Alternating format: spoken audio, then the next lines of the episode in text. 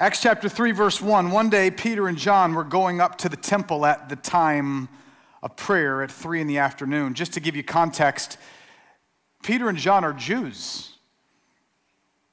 And I know we think of them as Christians, but you do understand there were not Christians for the first 15 years of Christianity.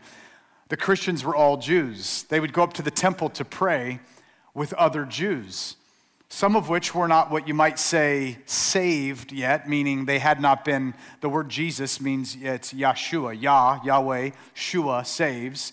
They hadn't been Yahshua'd yet, if you want to use that as a verb or as an adjective, right? Or as an adverb, whatever you want to say it. That hadn't yet happened to them, and yet they were praying with them, to which you might say, well, how could they go pray? How could they go to church with people that don't yet know Jesus? The same way that you go to church with people that don't yet know Jesus, and you have all your life, probably, right? They went up to the temple, and it says in verse 2 that there was a man that was lame from birth that had been carried to the temple called Beautiful, where he was put every day to beg from those that were going into the temple courts. Quite a contrast here.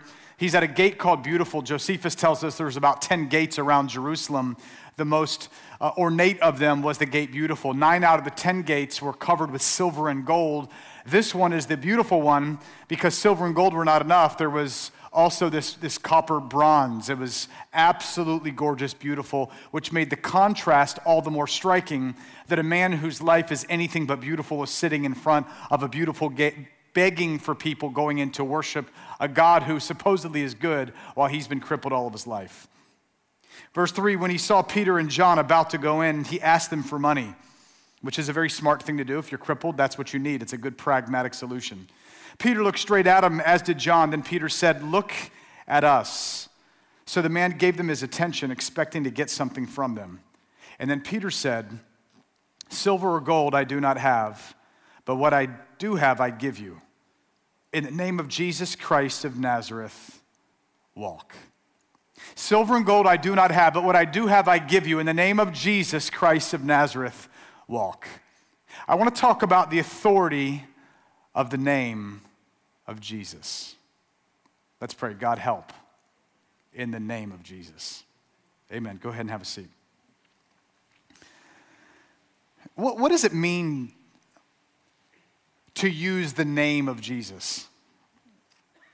What does it mean to pray in the name of Jesus? Because if you've been around Christians for a little while, you've probably heard this little habit that we have of praying in the name of Jesus. I'm actually going to make the case, I'm not sure we should always pray in the name of Jesus, at least using those syllables. I've heard people ask, hey, does my prayer count if I don't say the words in the name of Jesus? Or if I say the words in the name of Jesus, does that put some extra power to it? It's an interesting question because the New Testament mentions multiple prayers. The Apostle Paul recorded prayers.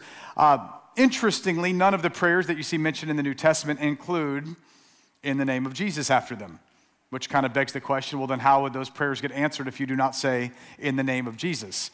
But I think the better question is, what does it mean to do something or to say something or to pray something in the name of Jesus? What is it that Peter was saying when he said, "Silver and gold I do not have, but what I have I give you. I give you the name of Jesus." In the name of Jesus, he says, "Rise up and walk." What was that? Like, what is this name of Jesus? Well, to do something in someone's name, it's like to do something on behalf of. So if you've ever traveled to another country, they have ambassadors. Ambassadors will come in the name of a king or in the name of a queen or in the name of a government or in the name of a nation. So if you go in the name of Jesus, what you're actually doing is, just like if you went in the name of the president or in the name of the United States, you are coming in the authority of that place, in the nature of that place and the character of that place, which is why when I was recently on Twitter and I saw someone shaming somebody and then at the end of it they said, "In the name of Jesus," I remember thinking to myself, that is not the name of Jesus, because the name of Jesus does not shame people. The name of Jesus does not bully people. The name of Jesus does not remove dignity from people. And yet we see a lot of things being done with the syllables. Now, I want to be clear, it's not the name, but the syllable of Jesus. And yet, I would argue you can say in the name of Jesus, and you're not in the name of Jesus. Did you hear what I said? In the name of Jesus. Because to do something in Jesus' name is to do it in his character, with his purposes, with his power, with his love, with his authority. And that is where we find ourselves right now, because we right now find ourselves in a world that is desperately in need of something more than we're seeing happen. I was in this board meeting this week. We were on a Zoom call with a missionary from Ukraine. The feed got interrupted by bombs dropping, and so the feed got cut. He had to go into a bunker. And when he was describing the situation, he says, listen, we've done everything we can do naturally. We need God. Who's ever needed God? I mean, you know what I'm saying, the difference. You know, like if you're hungry today, you got a hunger pain, you know the youth has got food going after. You could go get some food, right? You've got a pragmatic solution to your food problem. If you're tired, there's a pragmatic solution. You can go and you could get some sleep. If you don't have a good grade, there's a pragmatic solution. You can study a little hard. There's pragmatic solutions. The problem I'm seeing right now is that there are a truckload of issues and problems on earth, and we are throwing pragmatic solutions at things that only can be solved by divine intervention. We're in this series called The Great Awakening because we're making the claim that there are some things that require nothing less than a great awakening. And maybe right now in Ukraine, for example, anyone that's there, they would tell you, we need God. Or maybe there's some of you that are like, hey, Mike, my marriage is in shambles. I need God. My kids have gone astray. I need God. Pragmatic solutions aren't working. I need God. I don't know what I'm going to do with my job. I'm not sure what I'm going to do with my family. I'm not sure what I'm going to do about this cancer report. Whatever that situation might be, what I know is sometimes we need more than pragmatic ways to manage our problems. We need divine ways to solve our problems. Here's the whole sermon today. There are problems on earth that can only be solved with the authority of heaven, and that comes in Jesus' name. There are problems on earth that can only be solved by the authority of heaven, and that comes in Jesus' name.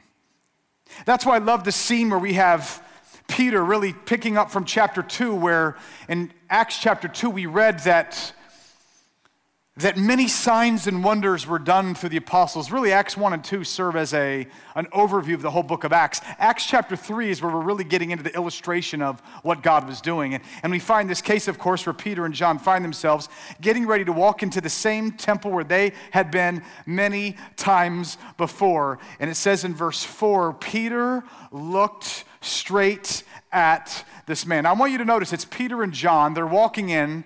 They're going 2 by 2.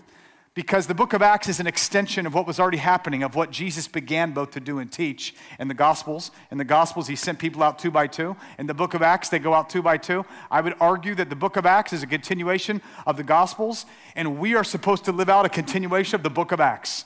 Look at someone next to you and say, do the book of Acts. One way that happens is, I'm telling you, there's something about when you're with somebody, we are better together than we are alone. And Peter and John are on their way to seek the Lord, going into this temple, a temple and a gate that they had passed many times. Every scholar I've read has said that probably Peter and John had walked past this beggar many, many times in their life, which begs the question, what is different this time about Peter? What is different this time about John than the last time they went through these gates? And the answer is Acts chapter 2 happened. The Holy Spirit happened. The Spirit of the living God came upon them. They're on their way to go seek the Lord. What I'm trying to tell you is something happens when you connect to God, and when you start to look at people through the lenses that God is looking at them, with what God does inside of your heart by his Spirit. You start to, the same beggar you saw, you've passed him 100 times before, but today it's different. The same gate that you've walked through 100 times before, but today it's different. You are different when the Spirit of God is moving inside of you. You are different when you are moving in community and when you are with some of God's people. And it says, he looked straight at the man. Now, friends, I love this. I love this. He looked at, would you look at someone near you? Just look at them for a moment. Just look at them in the eyes. If you're married, say, ooh la la.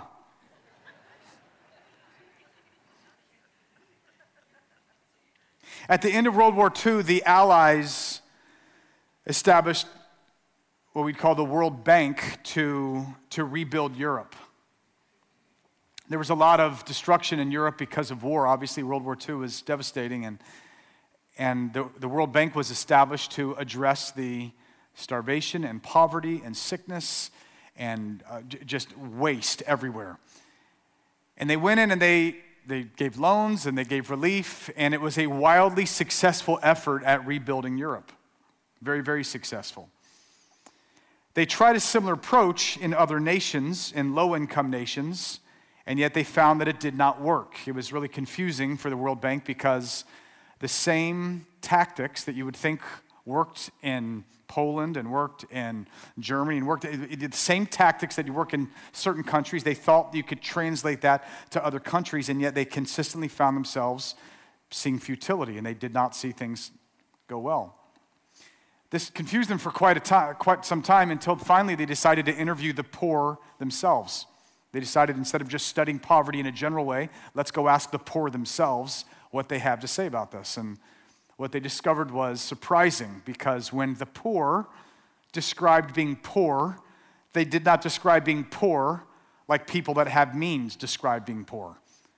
Because when people that came from developed countries described poverty, they thought of it in terms of lack of resources and lack of money and lack of silver and lack of gold and lack of housing and lack of medical care. And yet when you talk to the poor themselves, what they described was lack of dignity and lack of honor.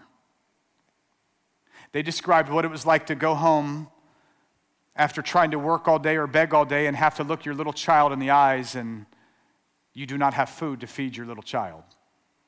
They described what it was like to look at a spouse and not have what it's going to take to be able to do anything to bring the sickness of your family into a hospital because you've got no means to get there. They would describe what it was like to be out begging and the fact that when you're begging, no one ever looks you in the eyes because you're subhuman. It's what I love about this story, because Peter's about to do a miracle, as many of you may know. I'm going to spoil the whole story. Peter's going to heal the guy. I'm going to go ahead and spoil it in case anyone's sitting on the edge of their seat, you don't know how to read and you didn't read ahead and you're brand new to Christianity. Peter's about to do a miracle with a guy that's probably 35 years old and he's been crippled since birth, and he's going to go and do a miracle. What I love is before he brings the power, he shows the love. It says he looked at him. He looked at him in verse 4. It says Peter looked straight at him, as did John. I love when the Holy Spirit gets inside of them when they see the same guy they've seen 100. Because what do most people do when they see the homeless beggar? Well, I know you wouldn't. What do all the other people besides you do? They look the other way. Because it's so oh no, if you've ever been to New York City, one of the first things they tell you is, don't look anybody in the eyes. There's homeless people begging for money, and there's people trying to sell you comedy club tickets that aren't real, and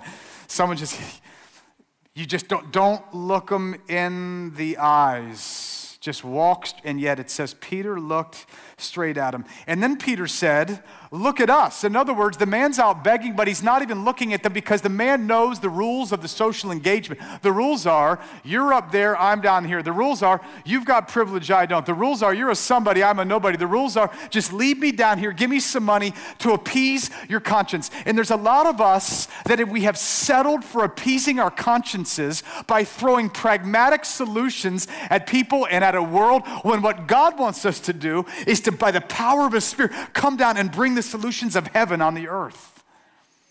Listen, friends, there are some of you today, this service, this week, in your home, this very week, where some of you are supposed to use the authority of Jesus to stop just throwing pragmatic solutions at impossible problems.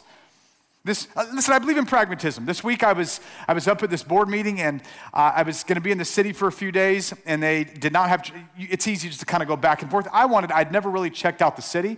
I wanted to check out the city. I also needed a ride to and from my meetings, and there were no rental cars available. They had overbooked all the rental cars. None were available. So put the picture up there. So this is what I did.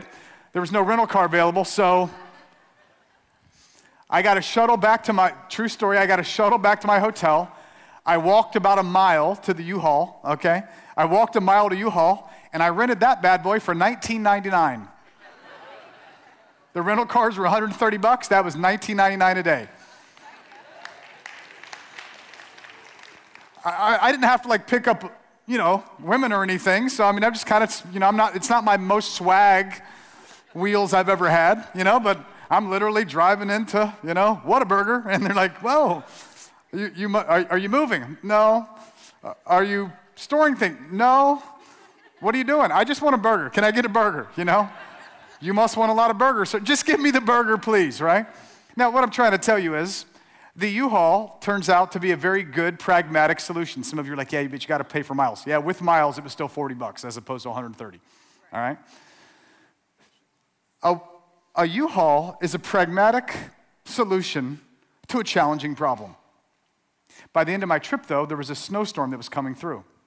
I wanted to get back to Gainesville because it was my wife's birthday, my kids are having birthday parties, I wanted to be back with my family. And the problem is, one flight got delayed, a second flight got canceled, a third flight got canceled, and I got stuck in Missouri, unable to get back. I could rent all the U-Hauls, I could come up with all the pragmatic solutions. The reality was, my situation had become impossible.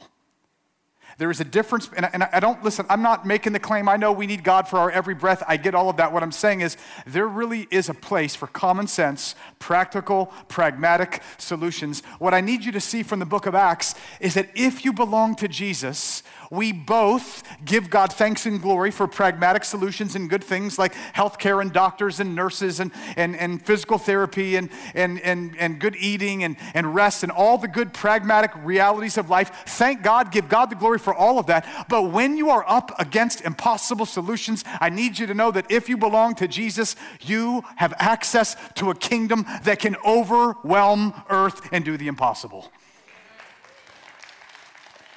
There are some things, there are problems on earth that can only be solved with the authority of heaven, and that comes in Jesus' name.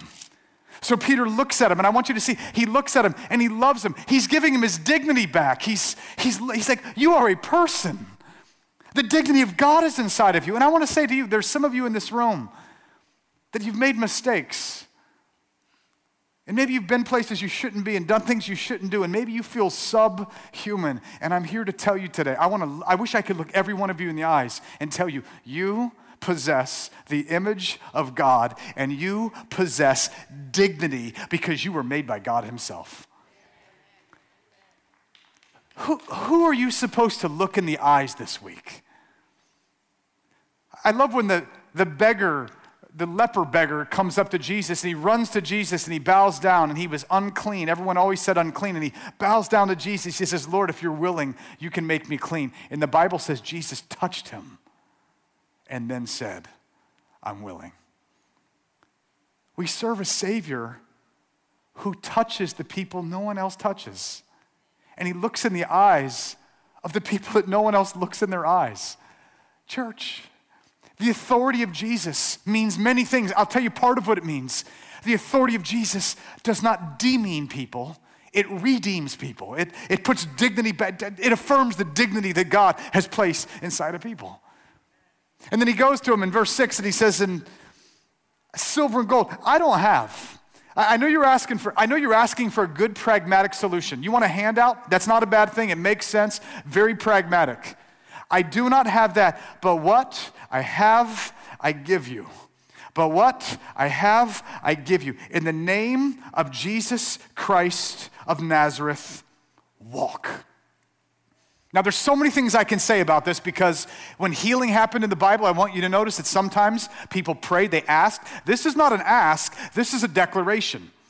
Sometimes you need to ask. Whatsoever you ask in prayer, believe that you have received it and it will be yours. But that same place where Jesus says that, he says, if you've got faith, you can say to this mountain, be taken up, thrown into the sea, and it's going to happen. So in other words, sometimes we pray and we ask, God, will you please do X, Y, Z? Sometimes we declare with the name of Jesus, and we say, I want you to understand, friends, if you belong to Jesus, you have authority. Tiene autoridad en Jesús. Amen. You've got authority if you belong to Jesus. I was with missionaries all week. There was a missionary that talked about the authority that people have. I was actually reading this missionary that was talking about authority that people have, and there was a new age kind of religionist person that was able, they had this ability, they could recognize and see the authority that people had. They could sort of recognize the amount of spiritual power that people had, that there's such a thing to spiritual power and authority. They said, but there was one group of people you could see a mile off because they have more authority or power than anyone, and those are Christians. You could see it a mile off. It's like, man, you could see the power and the authority that these people have, but they weren't really worried about the Christians because almost all Christians fail to ever use the authority that they have. It's like the cop that was at the school in South Florida when the shootings took place. The tragedy was not simply that there was a shooter on site. The tragedy was that there was someone that was with law enforcement, someone that had both a badge and a gun that did not use their badge and did not use their gun to protect the people that needed it. The tragedy of our day is not that there is not authority on the earth. It's that those that have been delegated authority do not know that they have it. Perhaps Satan's greatest assignment against us is much like Pharaoh with the Israelites that were in Egypt when he was concerned, wait a minute, they've multiplied too greatly, they've got too much power. He did not want them to know how powerful they were because they could have simply overtaken him. Instead, he enslaved them. And there's always been this assignment of the enemy to enslave the children of God so they do not know who they are. Because if they ever knew who they were, they would use the authority that they had. Because when you belong to Jesus, there's an authority that you have that if you pull out that badge, if you pull out that spiritual gun, if you pull that out and say, wait a minute, I'm going to use my authority. I'll tell you what's going to happen. The sick are going to get healed. The dead are going to get raised. The lame are going to walk. Lives are going to be changed. Families are going to get put back together. Lives get put back together. And destinies come true. See, there are problems on earth that will only be solved with the authority of heaven, and that comes in Jesus' name. That comes in the name of Jesus. See, if you are a child of God, I want you to understand that you're a child of the King. There are special rights and privileges that you have, just like someone that's got an American passport. That passport alone opens doors. That passport alone enables trips that you can go places you never would have gone with that passport if you use it. But you've got to use your authority. You've got to use the authority. This is why I love this story, because Peter and John, they're going up and they're going to seek the Lord, and they've been filled with the Holy Spirit, and now they're using, and it says they say, silver and gold I don't have, but what I have I give you. In the name of Jesus, walk. Taking him by the right hand, verse 7, he helped him up, and instantly the man's feet and ankles became strong. He jumped to his feet and began to walk, and then he went with them into the temple courts, walking and jumping and praising God. And when all the people saw him walking and praising God, they recognized him as the same man who used to sit begging at the temple gate called Beautiful, and they were filled with wonder and amazement at what had happened to him. I want you to see, Peter says, I don't have silver, and I don't have gold, and I can't do physical therapy on you, hasn't been invented yet, and I'm not a medical doctor, okay? I haven't gone to medical school, but I've got this. I've got Jesus. And here's the principle, friends. Whatever you have, you need to give it. When you've got something, whatever it is that you've got, whatever is going on the inside of us, that's what we have to give. The question is, what's going on the inside of you? Because when you get Jesus, you get given authority. But then wait, so why don't more people use that authority? Because when the Spirit of God comes upon you, now you begin to activate the authority that you have. When the Spirit of God, and you're in community, and you're seeking God, now, Jesus is already in there. The passport's already there. The authority is already there. But when you come into those places, God wants us to use that authority. Let me make it clear. Peter has walked by this gate 100 times. This time it's different. This time it's God. This time there's a divine appointment. There are some of you that have walked by that same coworker many times, and Tuesday morning, God has an appointment with you and them. There are some of you that have looked at situations that have looked impossible many times. I don't know why God didn't do it until now. I know this. When you are walking with Him and you're walking with God's people and you are on the lookout for what He's doing, what I'm telling you is there will be some of these times you're going to see your coworker and you'll say, hey, Beverly, look at me. No, look at, and you look at her, look at me. You know how it is. Everyone just wants to, no, look at me. I think Peter was even trying to figure out what God was doing in that moment. I bet he was even praying in that moment, praying something. Holy Spirit, help me right now. What do you want me to do right now? God, what is it that you're up to in this moment right now? The man looks at him, and that's when Peter says, you know what? I'm going for it. In the name of Jesus Christ of Nazareth, walk. Like, what do you want me to do with this? I want you to be on the lookout for what God is doing, and then to use the authority of the name of Jesus. What does that mean? It means, like, I was reading about a father this week that they were having trouble in their house. The kids were just all sorts of stress and anxiety and restlessness. And the father finally just went ahead and he made this declaration. Now, by the way, I'm letting you know, the spirit world hears our declarations. Okay, they don't hear your thoughts.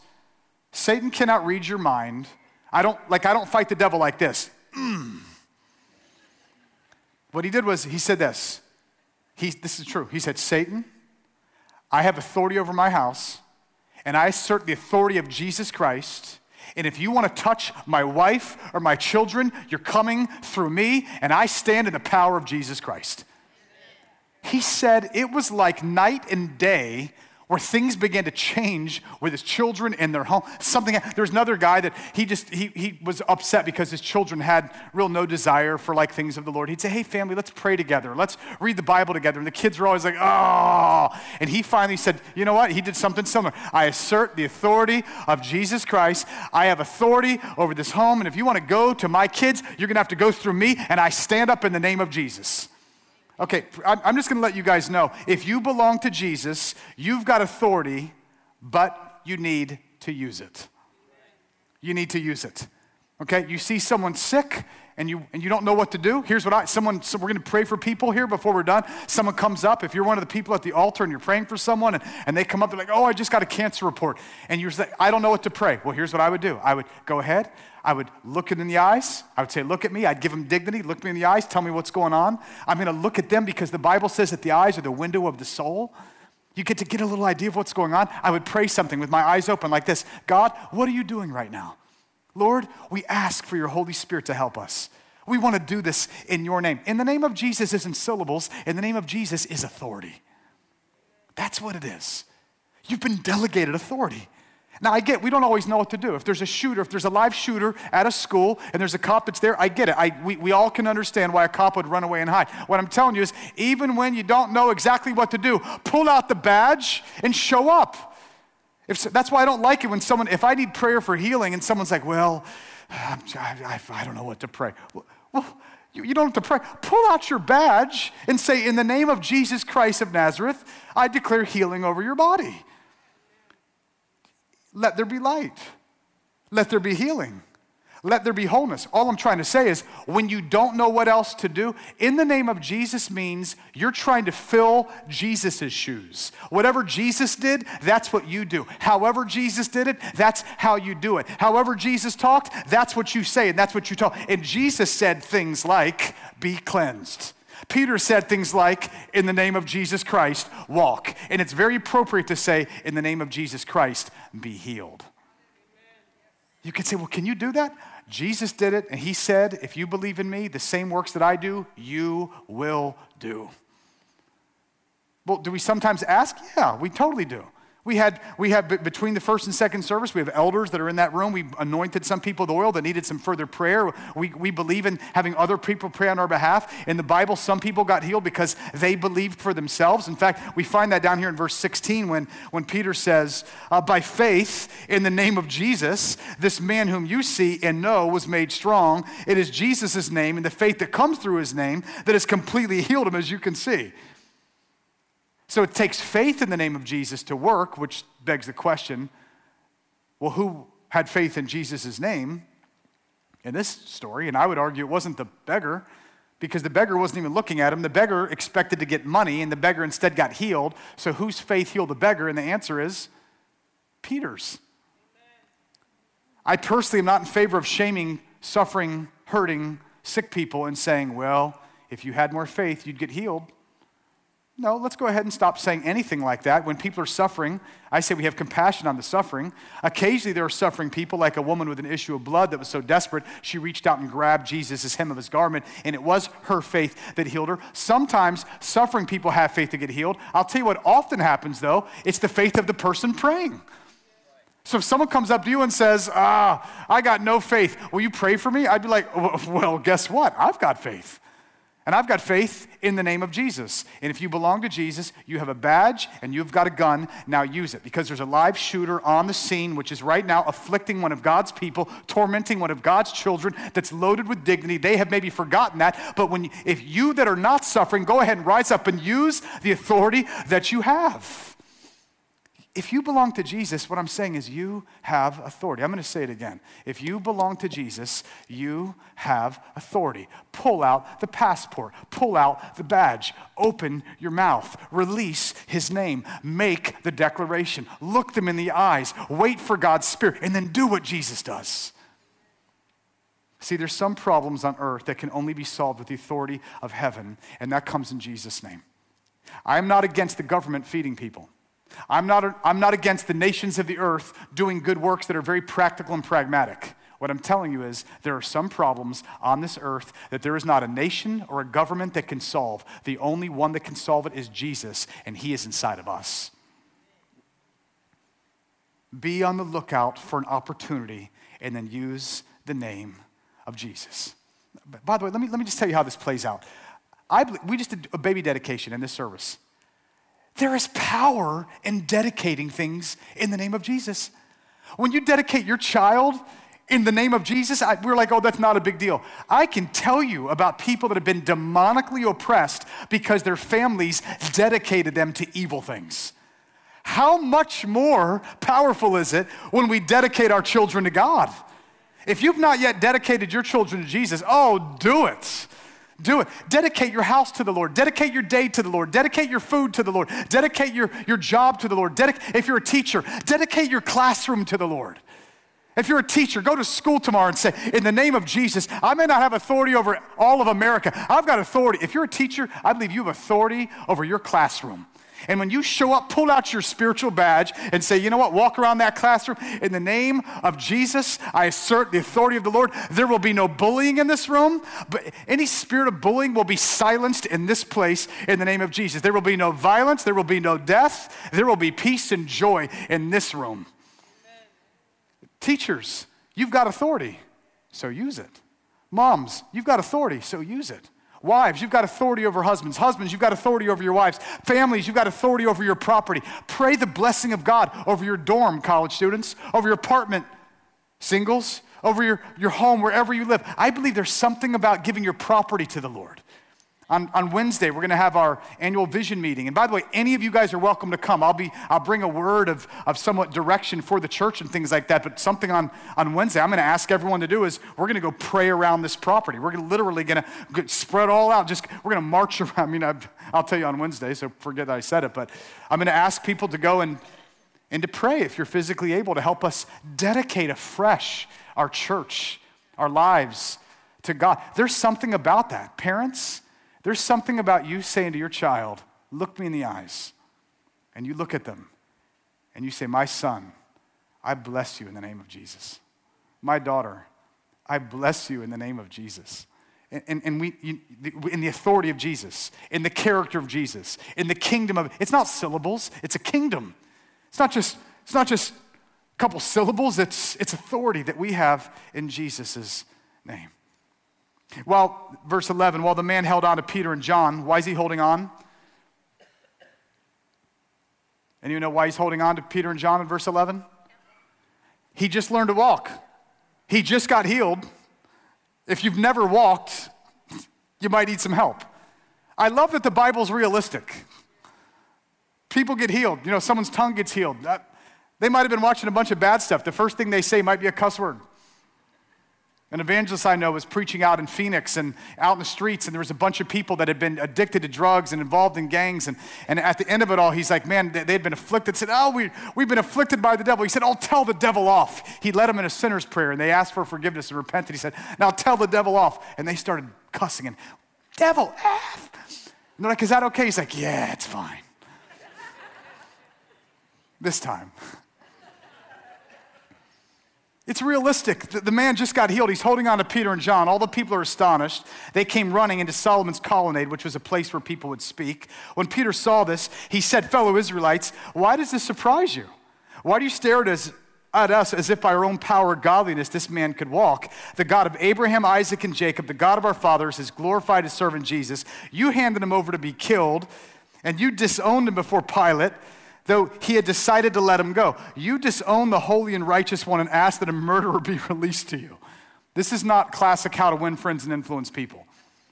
You killed the author of life, but God raised him up and from the dead. We are witnesses of this. By faith in the name of Jesus, this man has been made strong. Verse 17, now Israelites, I know that you acted in ignorance, as did your leaders, but this is how God fulfilled what he had foretold through the prophets, saying that his Messiah would suffer. Therefore, repent and turn to God so that your sins may be wiped out and the times of refreshing may come from the Lord.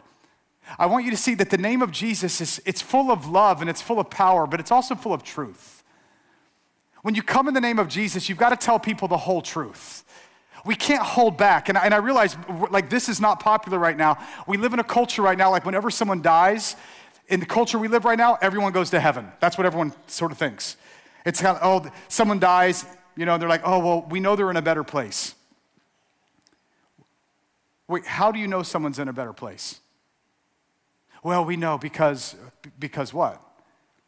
Like, in our minds, heaven is this place we go where we get to go do whatever we want when we die, and yet the Bible says God actually has so loaded you and me with dignity that he's loaded you and me with a choice, and heaven is the place. Heaven is not a place nearly as much as it is God's presence.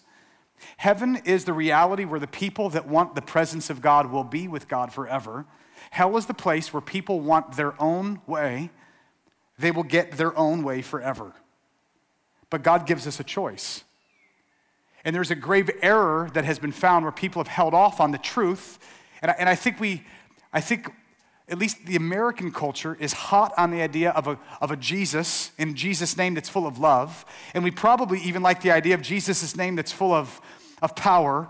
But I don't know that we like the part of this that comes with truth. In the name of Jesus, there's an offense to the name of Jesus, because Peter is going to tell them, you have to repent. And church, I need to say it clearly.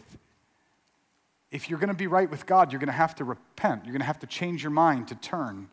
He says, repent and turn to God so that your sins may be wiped out and that times of refreshing may come from the Lord. And then he'll send the Messiah. Verse 21, heaven must receive him until the time comes for God to restore everything as he promised long ago through the holy prophets. Verse 23, anyone who does not listen to him will be completely cut off from their people. For me to come in the name of Jesus means I'm going to come lovingly and compassionately and affirming people's dignity and looking them in the eyes, and no matter what, with no strings attached, I love them. But friends, you are not loving someone if you do not tell them the whole truth. And here's the whole truth. Jesus is the way and the truth and the life, and no one goes to the Father except through him. There is no other way. There is no other name, and we're going to find in this book, there is no other name under heaven by which people can be saved except by the name of Jesus. Now, I want to be careful here because some Christians use the name of Jesus too much. There's some Christians that you look at them, you're like, oh, that's a nice jacket. You have like, yeah, Jesus told me to buy this. You're like, oh, Jesus shops at TJ Maxx, okay. Someone's like, oh, you You look nice today. Well, yes, Jesus, help me get ready. Listen, sometimes it's okay just to say thank you. Someone sneezes, you don't have to say, praise God, by Jesus' stripes you are healed. In Jesus' name, I now pronounce you healed. You could just say, God bless you. You could just say, do you have COVID? You could say something else, right? There's other things that you could say. Some people, I feel like they use the name of Jesus. When I say too much, I mean almost in vain. Like, I mean almost like, is this really in the name of Jesus, or are you just saying the name Jesus? But there's some of us that are not using the name of Jesus enough. Because God's putting you in spots where you've got a shot, and you're supposed to drop the name, and you know his name is going to give you disfavor, and you know his name could be offensive, and you know his name could get you in some trouble. There's something, it's like I was reading the story from in Middle East. One of these women, she was a Christian woman, kind of a woman of means with some other women of means. Most of her friends were Muslim and she was Christian. And they would go out because all of them believed in helping the poor. And they were making rice to feed poor people in their village. And they had made rice for like 30 people. And they were gonna get ready to go feed the people. And so they had made all this rice. And then all of a sudden they noticed, and it was something like 150 people showed up. And so they knew they had a real problem because this was gonna go down. She asked, may I pray? So the woman prays, and when she gets to the end of her prayer, and this is where I do want to say, it's not useless to use these syllables when it's done, when the syllables are in his name. And she prayed, God, I ask your blessing on this rice in the name of Jesus. And they started to clean up, and some other part of the team went out to go feed, and they kept bringing things back to clean. As they were doing this, they would kind of bring it back to get some more stuff or whatever. And what they found was, as they were doing this, they had no explanation, because they fed 20 and then 30 and then 40 and then 50, and the rice never ran out. Amen. And they asked them, wait, how did this happen? And the only explanation any of the women had was, this is the rice that was prayed for in the name of Jesus. Amen. To which then brought all the questions to the woman. What meaneth this? What does this mean? Church, this week, I want you to go out to your beautiful gates, and when you see some beautiful people that no one's looked in the eyes, I want you to look them in the eyes. And I want you to get full of God. And I want you to look for opportunities. And I want you to wait on God. When you don't know what to pray, you ask God, Lord, what are you doing right now? When you don't know what to say, you say, Holy Spirit, help me right now. And whatever's inside of you, that's what's eventually gonna come out of you. And community has a good way of doing it. The Spirit has a good way of doing it. But this week, when you go, at your job, at your house, I want you to look for the opportunity and use the name of Jesus. Especially the next time you see a situation that you know is impossible. Mike, we're getting a divorce. Mike, I got a cancer report. Mike, my child has gone astray. It feels impossible. When you find the impossible problems, I want you to apply the Jesus name. Solution. This very week, dads, use your authority. Moms, use your authority. Singles, use your authority.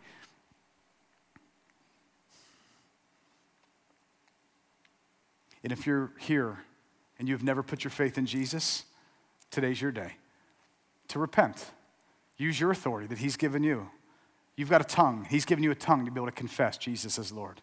He's given you a heart that's able to believe that God raised him from the dead, and something happens when you do it.